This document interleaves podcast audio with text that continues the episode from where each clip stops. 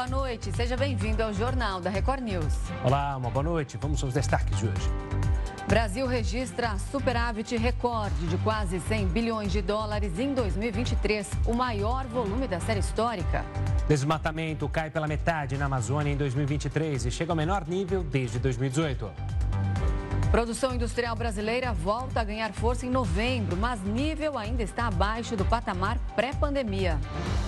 Custo de transporte dos navios de carga no Mar Vermelho sobe com onda de violência na região e ameaça a economia global.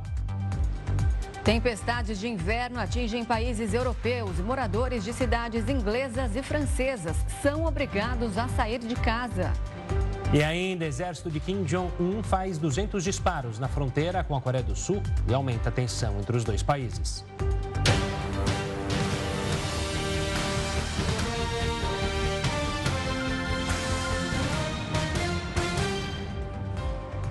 A produção industrial brasileira voltou a ganhar força em novembro, mas o nível ainda está abaixo do patamar pré-pandemia.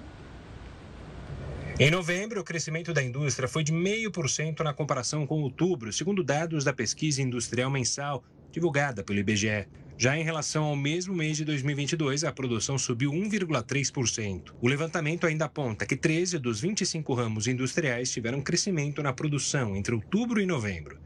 Do lado positivo, se destacaram as indústrias extrativas, com alta de 3,4%, e produtos alimentícios, com aumento de 2,8%. Já as maiores quedas vieram dos produtos farmoquímicos e farmacêuticos, com recuo superior a 10%, e veículos automotores, reboques e carrocerias, que caiu 3,1%. Nos últimos quatro meses, o saldo positivo da indústria é de 0,9%. Apesar disso, no acumulado do ano, a alta é de apenas 0,1%. Com isso, a produção ainda se encontra quase 1% abaixo do patamar pré-pandemia e mais de 17% abaixo do recorde alcançado em março de 2011. E o Brasil registrou um superávit recorde de quase 100 bilhões de dólares em 2023, o maior da série histórica. Os dados foram divulgados hoje pelo Ministério do Desenvolvimento, Indústria, Comércio e Serviços. O saldo positivo de 98,8 bilhões de dólares em 2023, o equivalente a cerca de 481 bilhões de reais, superou o de 2022 em 60,6%. Naquele ano, o Brasil registrou superávit de 61 bilhões e meio de dólares. O superávit ocorre quando o valor exportado pelo Brasil supera as importações. Do contrário, se as importações forem maiores, é registrado déficit na balança comercial. No total, em 2023, as exportações somaram 339,7 bilhões de dólares, enquanto as importações somaram 240,8 bilhões. E o superávit brasileiro já é registrado de forma consecutiva desde 2019. Naquele ano, a balança nacional teve um superávit de 35,1 bilhões de dólares. Desde então, as exportações sempre superaram as importações anualmente. O setor agropecuário foi o principal responsável e respondeu por 24% das exportações do país, somando 81 bilhões e meio de dólares em 2023. Já o setor extrativista registrou participação de 23,2% no resultado do ano, com 78,8 bilhões. Já as importações retraíram 11,7% em relação a 2022. O valor da contribuição dos microempreendedores individuais, conhecidos como MEI, aumentou. A partir de fevereiro, o tributo vai variar entre R$ 70,60 e R$ 76,60. O valor muda dependendo da atividade desempenhada pelo empreendedor. O aumento aconteceu em função da valorização do salário mínimo, que é usado como base para a contribuição e subiu para R$ 1.412. É através dessa contribuição mensal que o microempreendedor garante benefícios previdenciários, como aposentadoria por idade e auxílio doença. É importante lembrar que o pagamento vence dia 20 de cada mês. Um relatório da Controladoria Geral da União apontou que uma refinaria da Petrobras foi vendida para um fundo dos Emirados Árabes por um valor abaixo do mercado em 2021. repórter Nathalie Machado está em Brasília e tem mais detalhes sobre essa negociação. Boa noite, Nathalie. A CGU aponta por quais motivos a refinaria foi vendida por esse preço?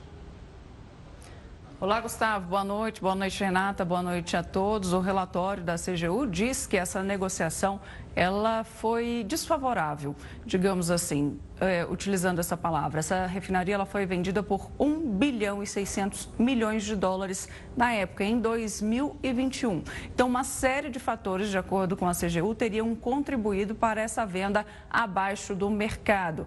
Essa refinaria que fica na Bahia, ela faz parte também de um processo de alienação de outras de, de oito refinarias, me desculpe, outras sete não teriam sido vendidas e apenas essa. Bom, o ponto dessa questão é justamente por conta da pandemia que o mundo enfrentava em 2021, é, esse preço não teria sido favorável, segundo a Controladoria Geral da União. E essa negociação ela foi feita entre a Petrobras e os Emirados Árabes.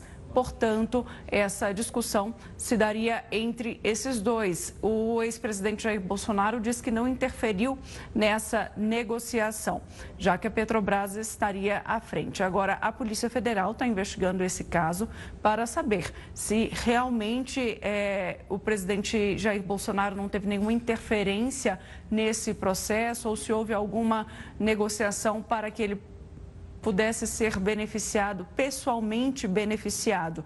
Nós conversamos também agora com a defesa do ex-presidente Jair Bolsonaro, que negou todos esses fatos e disse que Jair Bolsonaro jamais faria esse tipo de negociação para benefício próprio. Renata.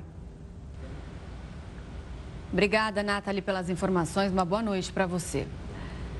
O programa Farmácia Popular gastou mais de 7 milhões de reais na compra de medicamentos para pacientes já falecidos.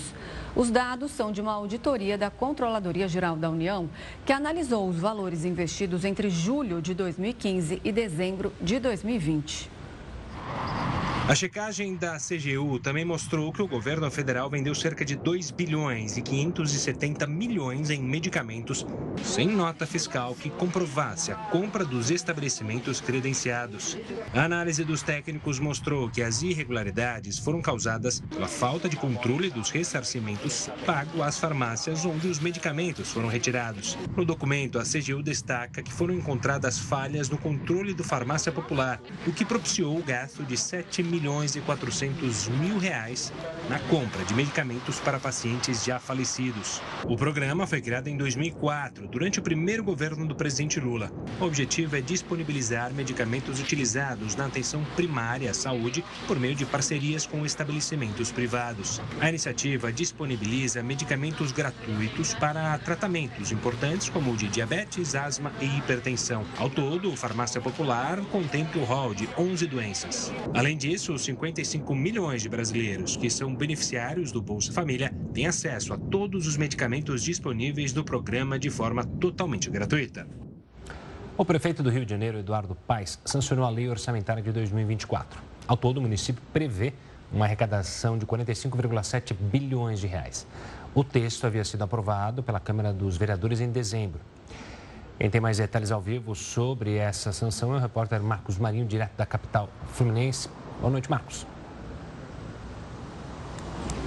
Oi, Gustavo, boa noite para você, Renata, boa noite a todos que estão com a gente aqui no Jornal da Record News. A lei orçamentária é a previsão de quanto a prefeitura vai arrecadar ao longo desse ano e como será feita a divisão desse dinheiro, como que esse dinheiro será distribuído para as obrigações do município. O prefeito Eduardo Paes decidiu priorizar as áreas da saúde e da educação. Esses são os setores que, de acordo com o prefeito, de acordo com a sanção dessa lei orçamentária, vão receber os maiores investimentos ao longo de 2024. Portanto, são mais de 45 bilhões de reais. Vamos aos números, porque na área da educação serão 9 bilhões e 400 milhões de reais. Esse valor representa 1 bilhão de reais a mais do que o que foi destinado para a pasta no ano passado. De acordo com a prefeitura, esse dinheiro será utilizado em obras de infraestrutura e também na compra de material, na compra de merenda para as crianças. Os vereadores queriam que a prefeitura disponibilizasse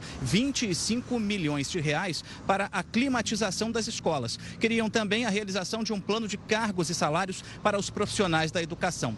O prefeito vetou esses dois tópicos da lei orçamentária sob a alegação de que esses temas devem ser discutidos pelo executivo e não pelo legislativo. E com relação à climatização, segundo a prefeitura, segundo a Secretaria Municipal de Educação, 90% das escolas já estão climatizadas. Com relação à saúde, o orçamento recebeu aí uma redução de aproximadamente 13%, mas ainda assim a área da saúde, juntamente com a educação, essas duas áreas são as áreas que vão receber mais dinheiro ao longo desse ano. A saúde esse ano terá um orçamento de 7 bilhões e meio de reais, segundo a prefeitura. Esse valor será destinado para a modernização de maternidades e também de hospitais. Portanto, essas são as prioridades da lei orçamentária que foi sancionada pelo prefeito aqui no Rio de Janeiro. Renata e Gustavo. Obrigada, Marcos. Boa noite um bom fim de semana para você. E o Brasil registrou o maior número de denúncias de trabalho escravo da história em 2023. Os dados são do Ministério do Trabalho e Emprego. Entre janeiro e dezembro do ano passado, o Brasil bateu o recorde da série histórica e resgatou 3.046 trabalhadores que estavam em condição análoga à escravidão. Com o número registrado até 19 de dezembro, o patamar acumulado em 2023 é o maior dos últimos 14 anos. No total, foram fiscalizados 516 estabelecimentos rurais e urbanos em todo o país. O setor que mais viu trabalhadores serem resgatados no ano passado foi o do cultivo de café, com soma de 300 pessoas. A produção de cana-de-açúcar, com 258, ficou em segundo lugar. Esses dois ramos foram os principais motores da economia brasileira no período colonial, quando o trabalho escravo ainda era legalizado. De acordo com o Ministério do Trabalho e Emprego, as pessoas passaram a ter mais consciência recentemente sobre os quadros que se enquadram em trabalhos análogos à escravidão. O acesso à informação e a atenção da mídia ao assunto ajudaram a dar mais noção para muitos que viviam ou sabiam de situações que se encaixavam no crime. O aumento de denúncias, sobretudo com informações mais precisas, é um dos principais fatores que contribuíram para uma maior efetividade nos resgates por parte da polícia. Para entendermos mais o que caracteriza de fato o trabalho análogo à escravidão e como denunciá-lo, a gente conversa agora com Otávio Pinter Silva, advogado trabalhista da Siqueira Castro, também professor associado da Faculdade de Direito da USP e ex-presidente da Associação Brasileira de Advogados Trabalhistas. Doutor Otávio, obrigado pela participação aqui conosco. Uma ótima noite, infelizmente, para falar sobre um tema sério, começando justamente sobre o que é o trabalho escravo, como que a justiça entende o trabalho análogo à escravidão, quais são os requisitos para isso ser definido, então, é, os empregadores punidos, as empresas punidas e esses é, trabalhadores serem justi é, terem justiça. Boa noite, Gustavo, boa noite, Renata, e a todos os telespectadores da Record News. Olha, esse é um tema realmente muito relevante, muito importante. Vejam, a gente viu na reportagem né, que o, o trabalho escravo foi extinto no Brasil pela Lei Áurea, ainda lá no tempo né, do, do Brasil colônia. E é, ainda encontramos, no entanto, situação de trabalhadores em condições análogas às de escravidão. O que, que é isso?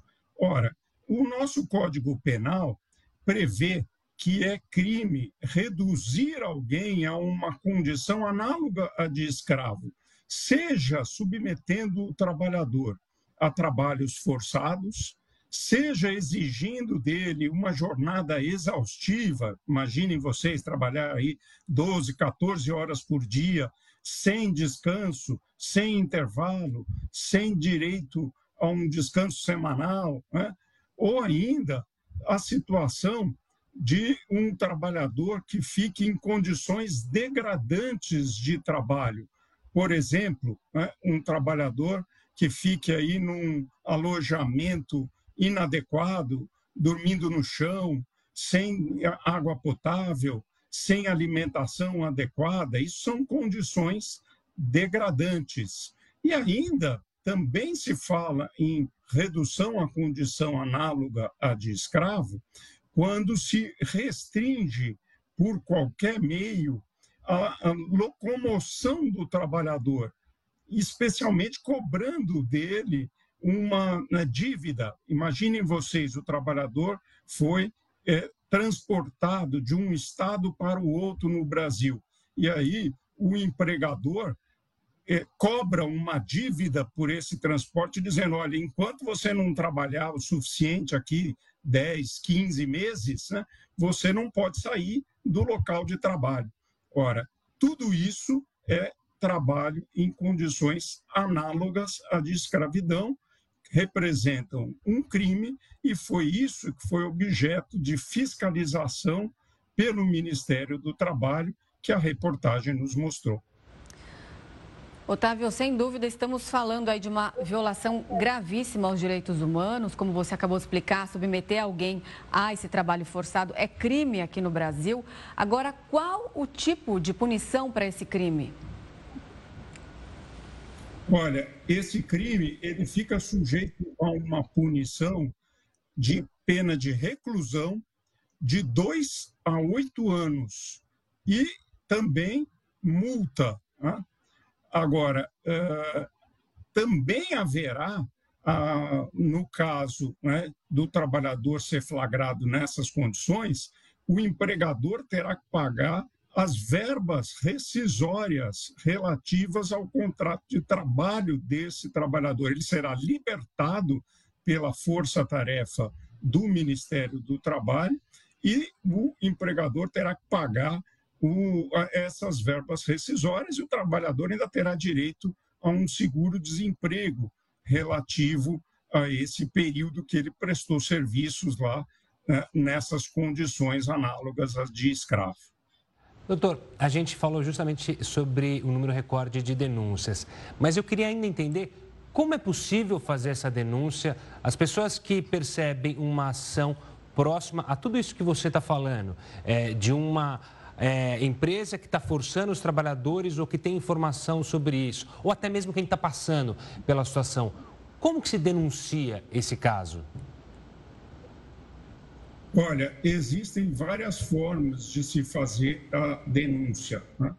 A principal delas é por meio do próprio Ministério do Trabalho. Qualquer pessoa pode, por meio do site do Ministério do Trabalho, existe ali um, um chamado sistema IP, né? onde a pessoa pode fazer a denúncia. Vocês podem falar, bom, mas o trabalhador está lá preso né, e, e, não consegue sair do local de trabalho, ele não conseguirá fazer essa denúncia. Mas alguém que tenha a informação pode fazer, né? inclusive se valendo do sindicato, o sindicato da categoria profissional do trabalhador e sendo zona rural, o sindicato dos trabalhadores rurais poderá ajudar para a realização dessa denúncia e também ainda o Ministério Público do Trabalho também recebe eh, qualquer denúncia a respeito dessas condições análogas às de escravidão. O importante, o Gustavo, é que justamente esse, essa chaga seja combatida. Né? Não faz sentido que o Brasil, no século XXI, ainda conviva com esse problema. Então, todos os esforços são fundamentais para que se denuncie e se acabe com esse trabalho irregular. Otávio, você estava explicando aqui para a gente como que funciona a punição, mas em casos de criança, falando agora do trabalho escravo infantil, menores de idade, crianças e adolescentes, a punição é outra? Sim, muito bem lembrado, Renata. É, a pena, nesse caso, é aumentada. Né? Então, se for flagrado uma criança escravizada nessas condições, a pena é aumentada pela metade. Quer dizer, vai depender, né, no momento de uh, avaliação pelo juiz e imposição da pena, se ele verificar que era uma criança ou adolescente, essa questão vai ser eh, levada em consideração para majoração da punição. E também, se for por motivo de preconceito de raça, cor, etnia, religião ou origem. E a gente tem notícia que muitas vezes isso acontece. Né? Quer dizer, é, é, a pessoa é colocada nessas condições análogas às de escravo, sob o argumento de que ah, veio de um estado aí em que ele não tinha nada lá, então aqui ele não precisa ter também. Está errado. Né? Todos são brasileiros e brasileiras, ninguém pode passar por essa situação. Doutor Otávio, eu queria fazer uma pergunta também relacionada a esse alto número. As punições é, são o caminho para a gente diminuir isso ou há outros caminhos? Porque a gente, invariavelmente, fala diretamente sobre esse assunto e, infelizmente, a gente não vê os números subirem. Falta é, uma, um cuidado maior, é uma fiscalização maior. Qual é o caminho para a gente, enfim, diminuir é, casos como esses? Olha, Gustavo, eu acho que a fiscalização é fundamental, sem dúvida nenhuma. Né? É preciso que o Ministério do Trabalho possua os servidores, né, os auditores fiscais que vão realizar esse trabalho de fiscalização. A gente pensa que é só no campo, nas fazendas, né? mas não. Nós vamos encontrar, inclusive, denúncias na própria cidade, trabalho urbano. Né? Aqui na cidade de São Paulo, nós encontramos, por vezes, situações como essa. Então, é fundamental, sim, que o, o, Estado tenha um aparato para a fiscalização. Vejam, isso envolve não apenas o auditor fiscal do Ministério do Trabalho, mas também a, a Polícia Federal, que muitas vezes está envolvida nesse tipo de operação, o Ministério Público do Trabalho, com os procuradores do trabalho que vão fazer uma eventual denúncia judicial em face do empregador. Ou seja, é fundamental esse trabalho de fiscalização, mas é também muito importante a educação. A educação para a cidadania, para que as pessoas não se deixem enganar, não se deixem escravizar ser levadas pela necessidade de se sustentar a, a conviver nessas situações tão degradantes e que a lei não autoriza e que viola qualquer é, política de direitos humanos. Tá certo, nós conversamos com Otávio Pinto e Silva, advogado trabalhista da Siqueira Castro, também professor associado da Faculdade de Direito da USP e ex-presidente da Associação Brasileira de Advogados Trabalhistas. Doutor Otávio, muito obrigada pela participação. Uma boa noite para você. Boa noite. A empresa Americanas demitiu 950 funcionários temporários durante a semana do Ano Novo. O número de demissões está em conformidade com o período anterior à recuperação judicial, de acordo com a empresa. Além disso, a Comissão de Valores Mobiliários divulgou ontem uma lista de companhias abertas em atraso na entrega de documentos à autarquia, incluindo a Americanas. Conforme a CVM, essas empresas estão inadimplentes por não terem enviado, por pelo menos três meses, pelo menos um dos documentos periódicos, como as demonstrações financeiras e as informações trimestrais da companhia. As autoridades japonesas confirmaram que o número de mortos pelo terremoto subiu para 94. Além das vítimas fatais, ainda há 242 desaparecidos. Os esforços de resgate continuam nas regiões mais atingidas pelo abalo sísmico, apesar de ter acabado o limite de 72 horas em que é mais fácil encontrar sobreviventes. Desde ontem, a Guarda Costeira tem procurado por pessoas que possam ter sido arrastadas pelo tsunami. A embaixada e o consulado e consulados dos Estados Unidos no Brasil anunciaram hoje que emitiram 1 milhão e 125 mil vistos para brasileiros em 2023, uma marca histórica. Segundo os órgãos oficiais do governo norte-americano, esse aumento reflete os esforços coordenados pelos consulados em todo o país para reduzir os tempos de espera para entrevistas de visto e proporcionar um processo de solicitação simplificado.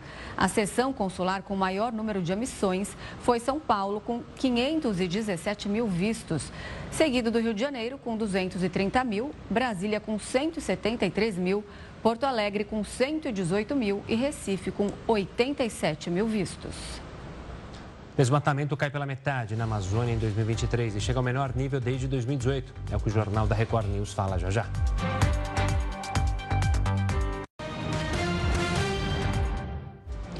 De volta com o Jornal da Record News, você vai ver que o desmatamento caiu pela metade na Amazônia em 2023 e chegou ao menor nível desde 2018. Por outro lado, a destruição do cerrado subiu mais de 40% e bateu um novo recorde. A quantidade de alertas de desmatamento na Amazônia Legal despencou pela metade em 2023. A região corresponde a 59% do território brasileiro e conta com nove estados. Segundo informações divulgadas pelo Instituto Nacional de Pesquisas Espaciais, o INPE, a área devastada foi superior a 5 mil quilômetros quadrados. Esse é o nível mais baixo para a região desde 2018. Em 2022, o índice ficou em 10 mil quilômetros quadrados, o maior da história. Dentro da Amazônia Legal, o estado com a maior quantidade de área desmatada foi o Pará, com quase 2 mil quilômetros quadrados. Já a destruição do Cerrado manteve a tendência de alta, que vem desde 2020. No ano passado, foram 7.800 quilômetros quadrados desmatados. O número representa um aumento de 43% na comparação com o ano anterior e o maior desde o início da série histórica. Dos estados que abrangem o bioma, o Maranhão foi o estado com a maior área de vegetação devastada, com 1.765 quilômetros quadrados. O custo de transporte dos navios de carga subiu 173%. As taxas da Ásia para a Europa já ultrapassam os 4 mil dólares, enquanto da Ásia para o Mediterrâneo subiu para 5.100 dólares.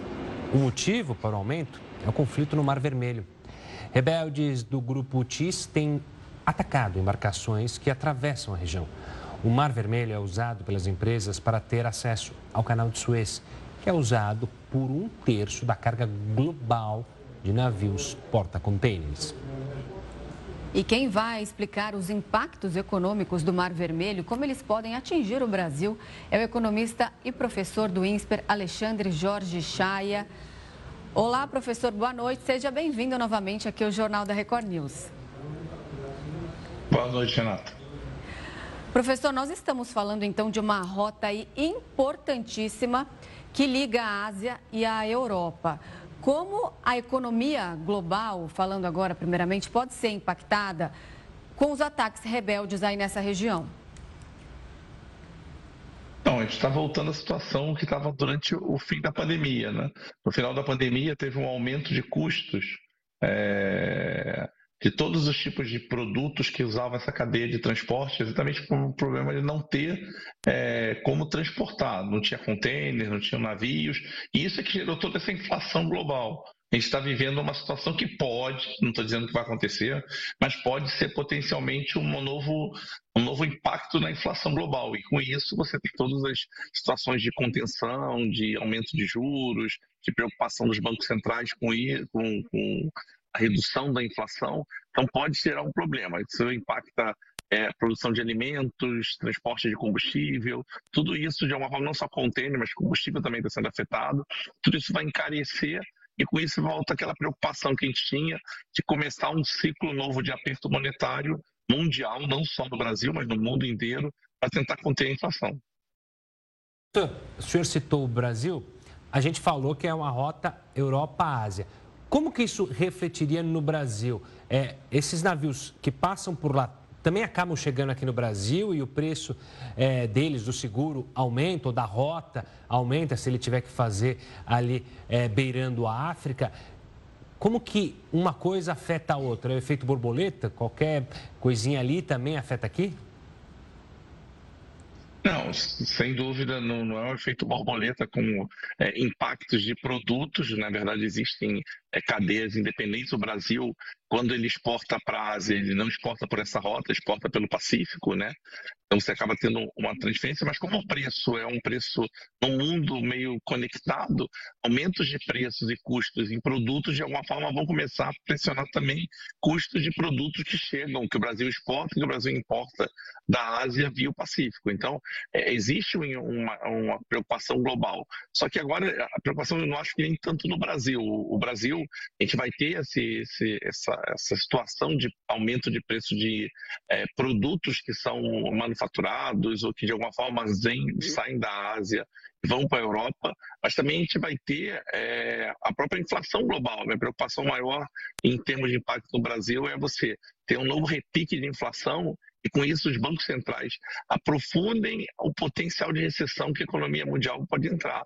Então, se você tiver um novo pico de inflação, a tendência é que a economia no mundo desacelere e com isso você acaba tendo menos consumo no Brasil, a exportação do Brasil até que bateu recorde, saiu hoje, o Brasil exportou bastante, importou menos, a tendência é que o Brasil perca um pouco de exportação, porque a economia mundial vai desacelerar. Então, essa é a maior preocupação na situação brasileira. Não é nem tanto o custo do transporte, isso impacta tanto o Brasil, mas vai impactar mais nessa parte de é, retração da economia mundial.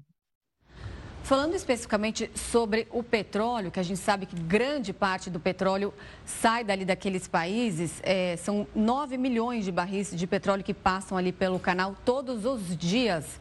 Já teve um, um leve aumento de preço aí? A gente pode estar diante de uma explosão no aumento de preço de petróleo?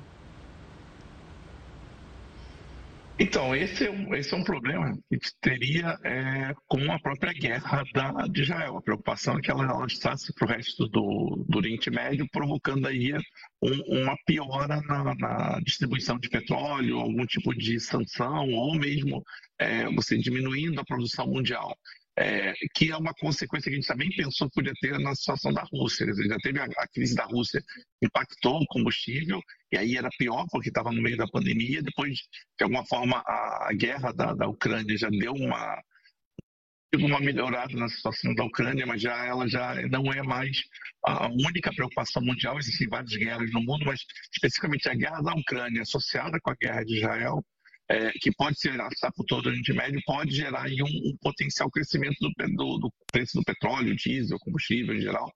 É, isso não está acontecendo ainda. A preocupação agora está muito mais no transporte, que é o risco de alguns rebeldes é, que estão acontecendo do Iêmen é, segurarem ou, de alguma forma, encarecer o custo do transporte, porque a rota alternativa ela é bem mais longa, é quase o dobro do tempo que você demoraria passando por dentro do chegar no Mediterrâneo. É, o, o, petróleo realmente pode ter uma disparada, e eu não acho que é uma disparada que está tendo agora, e sim um encarecimento de custo, principalmente custo de transporte, se a guerra se alastrar. E ela tem piorado, tem acontecido é, é, consequências de, de ataques que estão saindo desse eixo da, da Palestina com Israel e começando a ir para o Líbano. E, e, se essa guerra se espalhar, aí sim o potencial é encarecer o custo do transporte e também encarecer a própria produção por uma redução da produção. E lembrando que a gente está entrando no, numa situação de inverno europeu. O inverno europeu americano acaba tendo sempre um aumento do preço do petróleo pelo aumento de demanda para calefação. Então, você está tendo associado a esse aumento de calefação, você tem um encarecimento do custo de transporte e talvez um potencial problema de produção de petróleo em alguns países estratégicos, isso pode fazer sim um aumento, mas não é hoje a situação que está no, no, tá no radar, mas não é uma situação que tem uma chance grande de acontecer.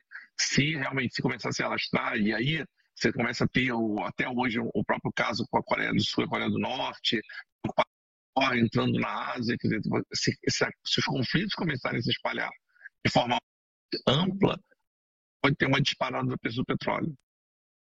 Eu tinha citado no começo da nossa conversa justamente o cenário próximo ao que ocorreu na pandemia.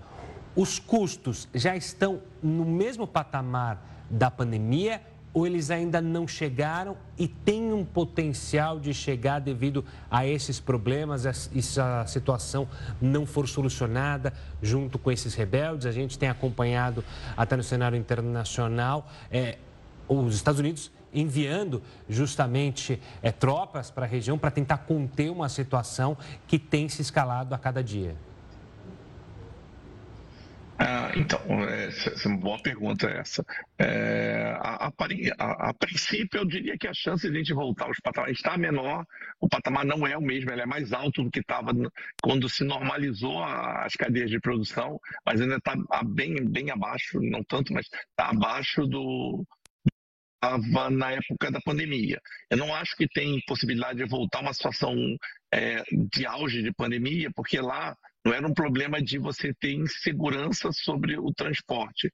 Você não tinha transporte, você faltava container, faltava navio, faltava gente para distribuição solucionado. Então, hoje o que a gente tem, na verdade, é uma questão de insegurança que é rapidamente resolvida exatamente com colocação de porta-avião, de alguma forma, com uma potencial redução do conflito. Já Israel já começou a, a falar em, em fazer alguma retirada de, da faixa de Gaza, já começando de alguma forma a amenizar a situação, apesar de, de potencial é, ampliação da área de outros países entrarem, mas a princípio Israel já começou a dar uma, uma redução no, no, no grau de, do, das guerras, da guerra que está acontecendo, mas eu não acho que tem potencial de voltar a ter uma situação de pandemia exatamente porque não é um problema de escassez, é um problema de é, proteção, de segurança. E essa é facilmente resolvida se tiver uma solução do conflito ou se tiver um aumento do grau de segurança. Então, você colocando mais navios de proteção, reduzindo, combatendo os rebeldes,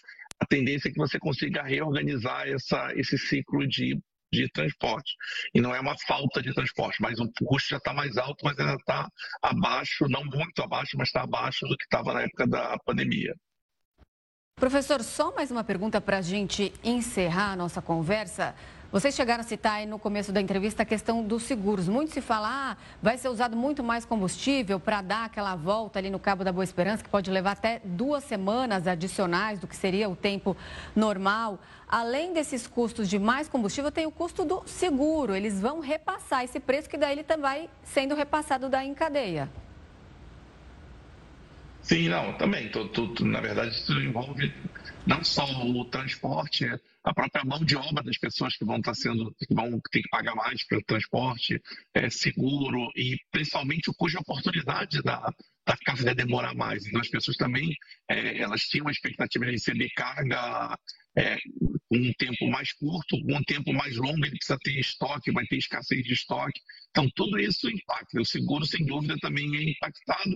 O seguro, na verdade, é uma função do risco. Então, se começar a ter muitos navios afundados, ter um problema de perda de carga, aí você tem um aumento de seguro. A princípio, o seguro é um problema também, mas se você tiver proteção, ou seja, problema, se você desviar a rota, você vai gastar mais combustível, vai ter mais escassez de produto, mas a tendência é que o seguro não aumente, porque você não está tendo perdas, não está tendo sinistros que façam com que você, as, as seguradoras reavaliem seu custo operacional. Mas, mas, sem dúvida, se começar a ter é, de conflito, atentados a navios, de alguma forma você perder carga por conta de rebeldes, isso pode fazer com que o seguro aumente também.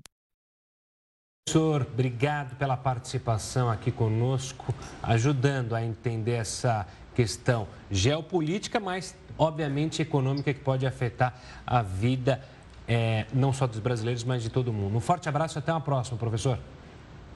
Boa noite, Gustavo. Boa noite, Renato. Olha, a quantidade de brasileiros no exterior já supera 4 milhões e meio de pessoas.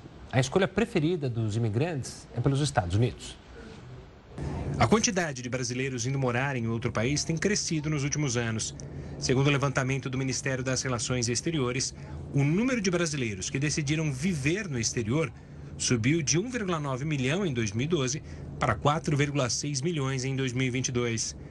Os dados revelam que há imigrantes do Brasil em todo o mundo, mas os Estados Unidos lideram a lista com 1,9 milhão de pessoas. Na sequência aparecem Portugal, Paraguai, Reino Unido e Japão. Essa tendência foi identificada também por uma empresa especializada em processos de imigração. De acordo com Renato Alves, diretor de expansão da Bicalho Consultoria Legal, os principais clientes são famílias que buscam melhorar a qualidade de vida e as condições de trabalho. Os principais locais são Portugal e Estados Unidos. Este último tem sido realmente o de maior procura. Por alguns fatores, alguma coisa tem motivado o brasileiro. Nos Estados Unidos, tem um ambiente muito favorável para o empreendedorismo, onde tem uma boa educação, nós temos lá uma segurança jurídica, uma previsibilidade da moeda. Isso tudo facilita ou incentiva a pessoas que têm carreira sólida no Brasil de buscar os Estados Unidos e de levar um projeto familiar. Seus filhos possam estudar e eles possam internacionalizar a sua carreira e seus negócios. A consultoria ainda detalhou que a maior parte de clientes que buscam outro país para morar vem de São Paulo e Minas Gerais, mas a demanda começou a subir também em estados do Nordeste e Sul do país. Os Estados Unidos criaram mais de 2 milhões e 700 mil vagas de emprego no país no ano passado, mas a taxa de desocupação permaneceu estável em 3,7%, o equivalente a 6 milhões e 300 mil desempregados no país. O governo de Javier Milei na Argentina enviou para o legislativo o texto de um decreto de necessidade de urgência, um tipo de lei que tramita de forma parecida com as medidas provisórias no Brasil. Por ser longo, o texto é conhecido na Argentina como decretaço. As regras que alteram 350 normas em diferentes áreas passaram a valer em 21 de dezembro. A ideia era que esse tipo de medida deveria ser usada em circunstâncias excepcionais. O texto está sendo questionado na Justiça, entre outros motivos, porque algumas das mudanças previstas no decretaço não são referentes a circunstâncias excepcionais. Europa enfrenta fortes tempestades de inverno e cidades ficam embaixo d'água. É o que você confere logo depois do intervalo aqui no Jornal da Record News.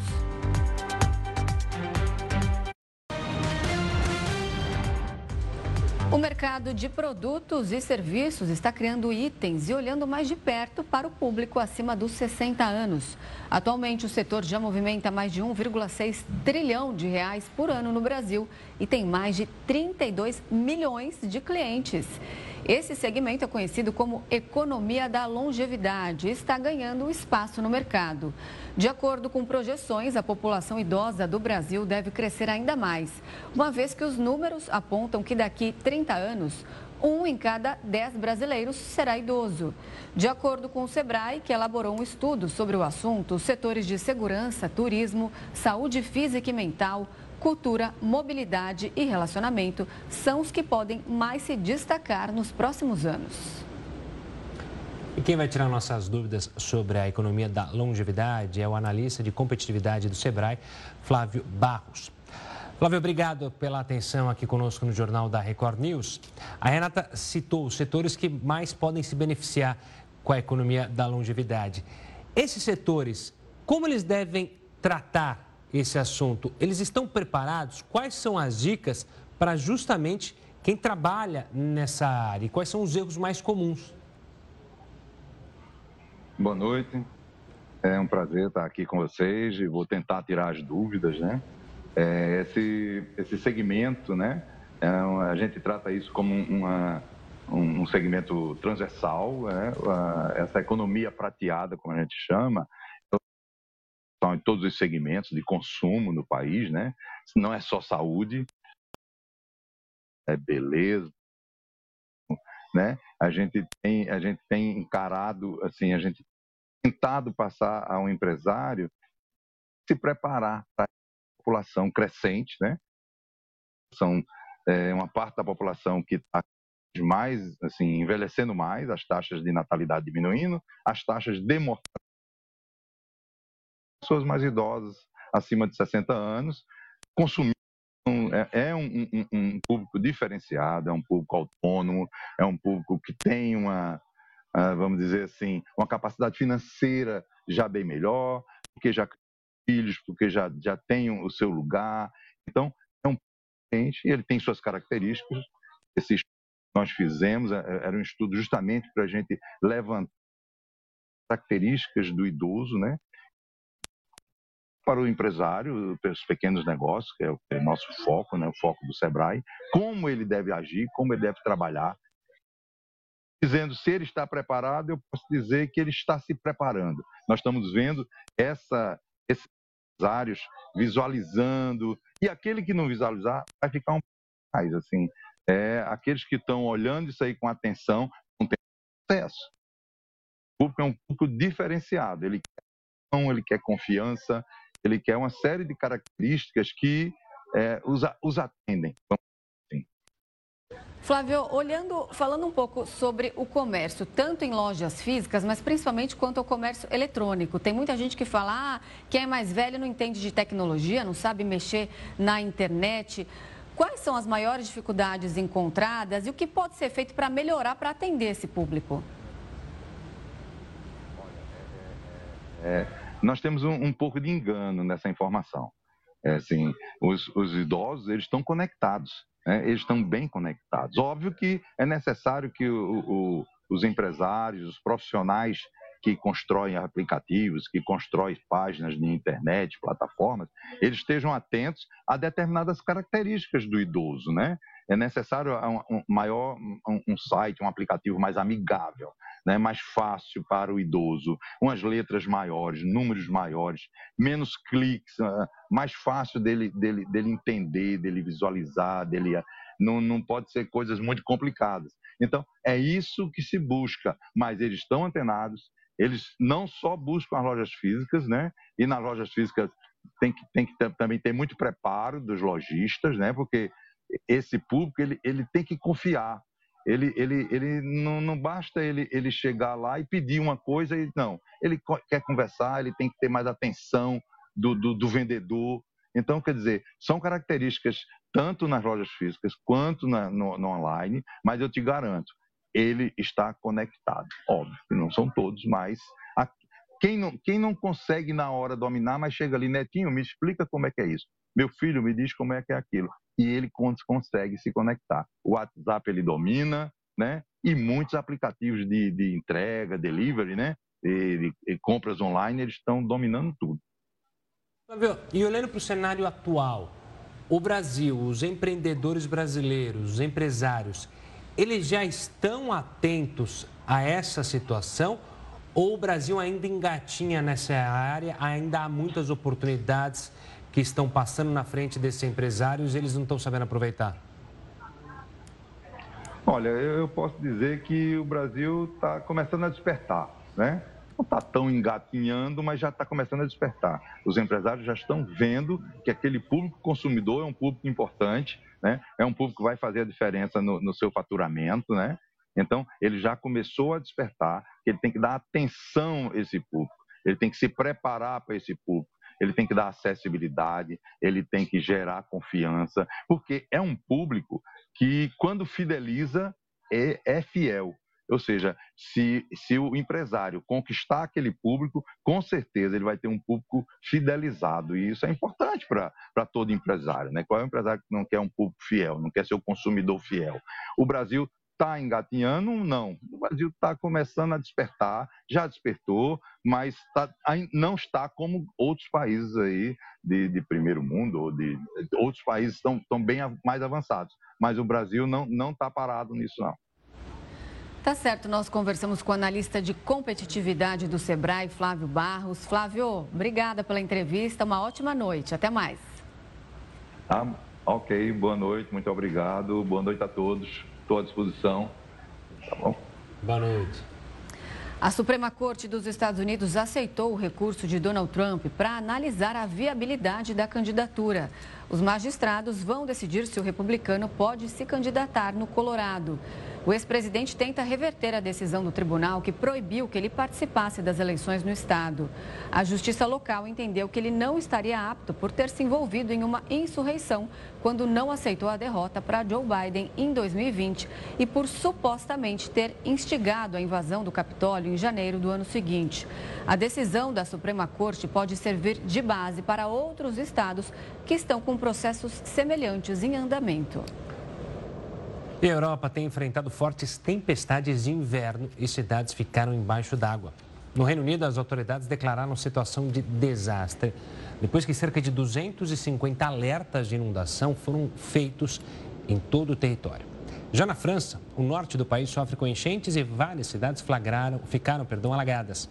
Na Bélgica, as operações de trens foram suspensas por causa do aumento do nível da água. Coreia do Norte dispara mais de 200 projéteis de artilharia perto da fronteira marítima com a Coreia do Sul. É o que você confere em instantes aqui no Jornal da Record News.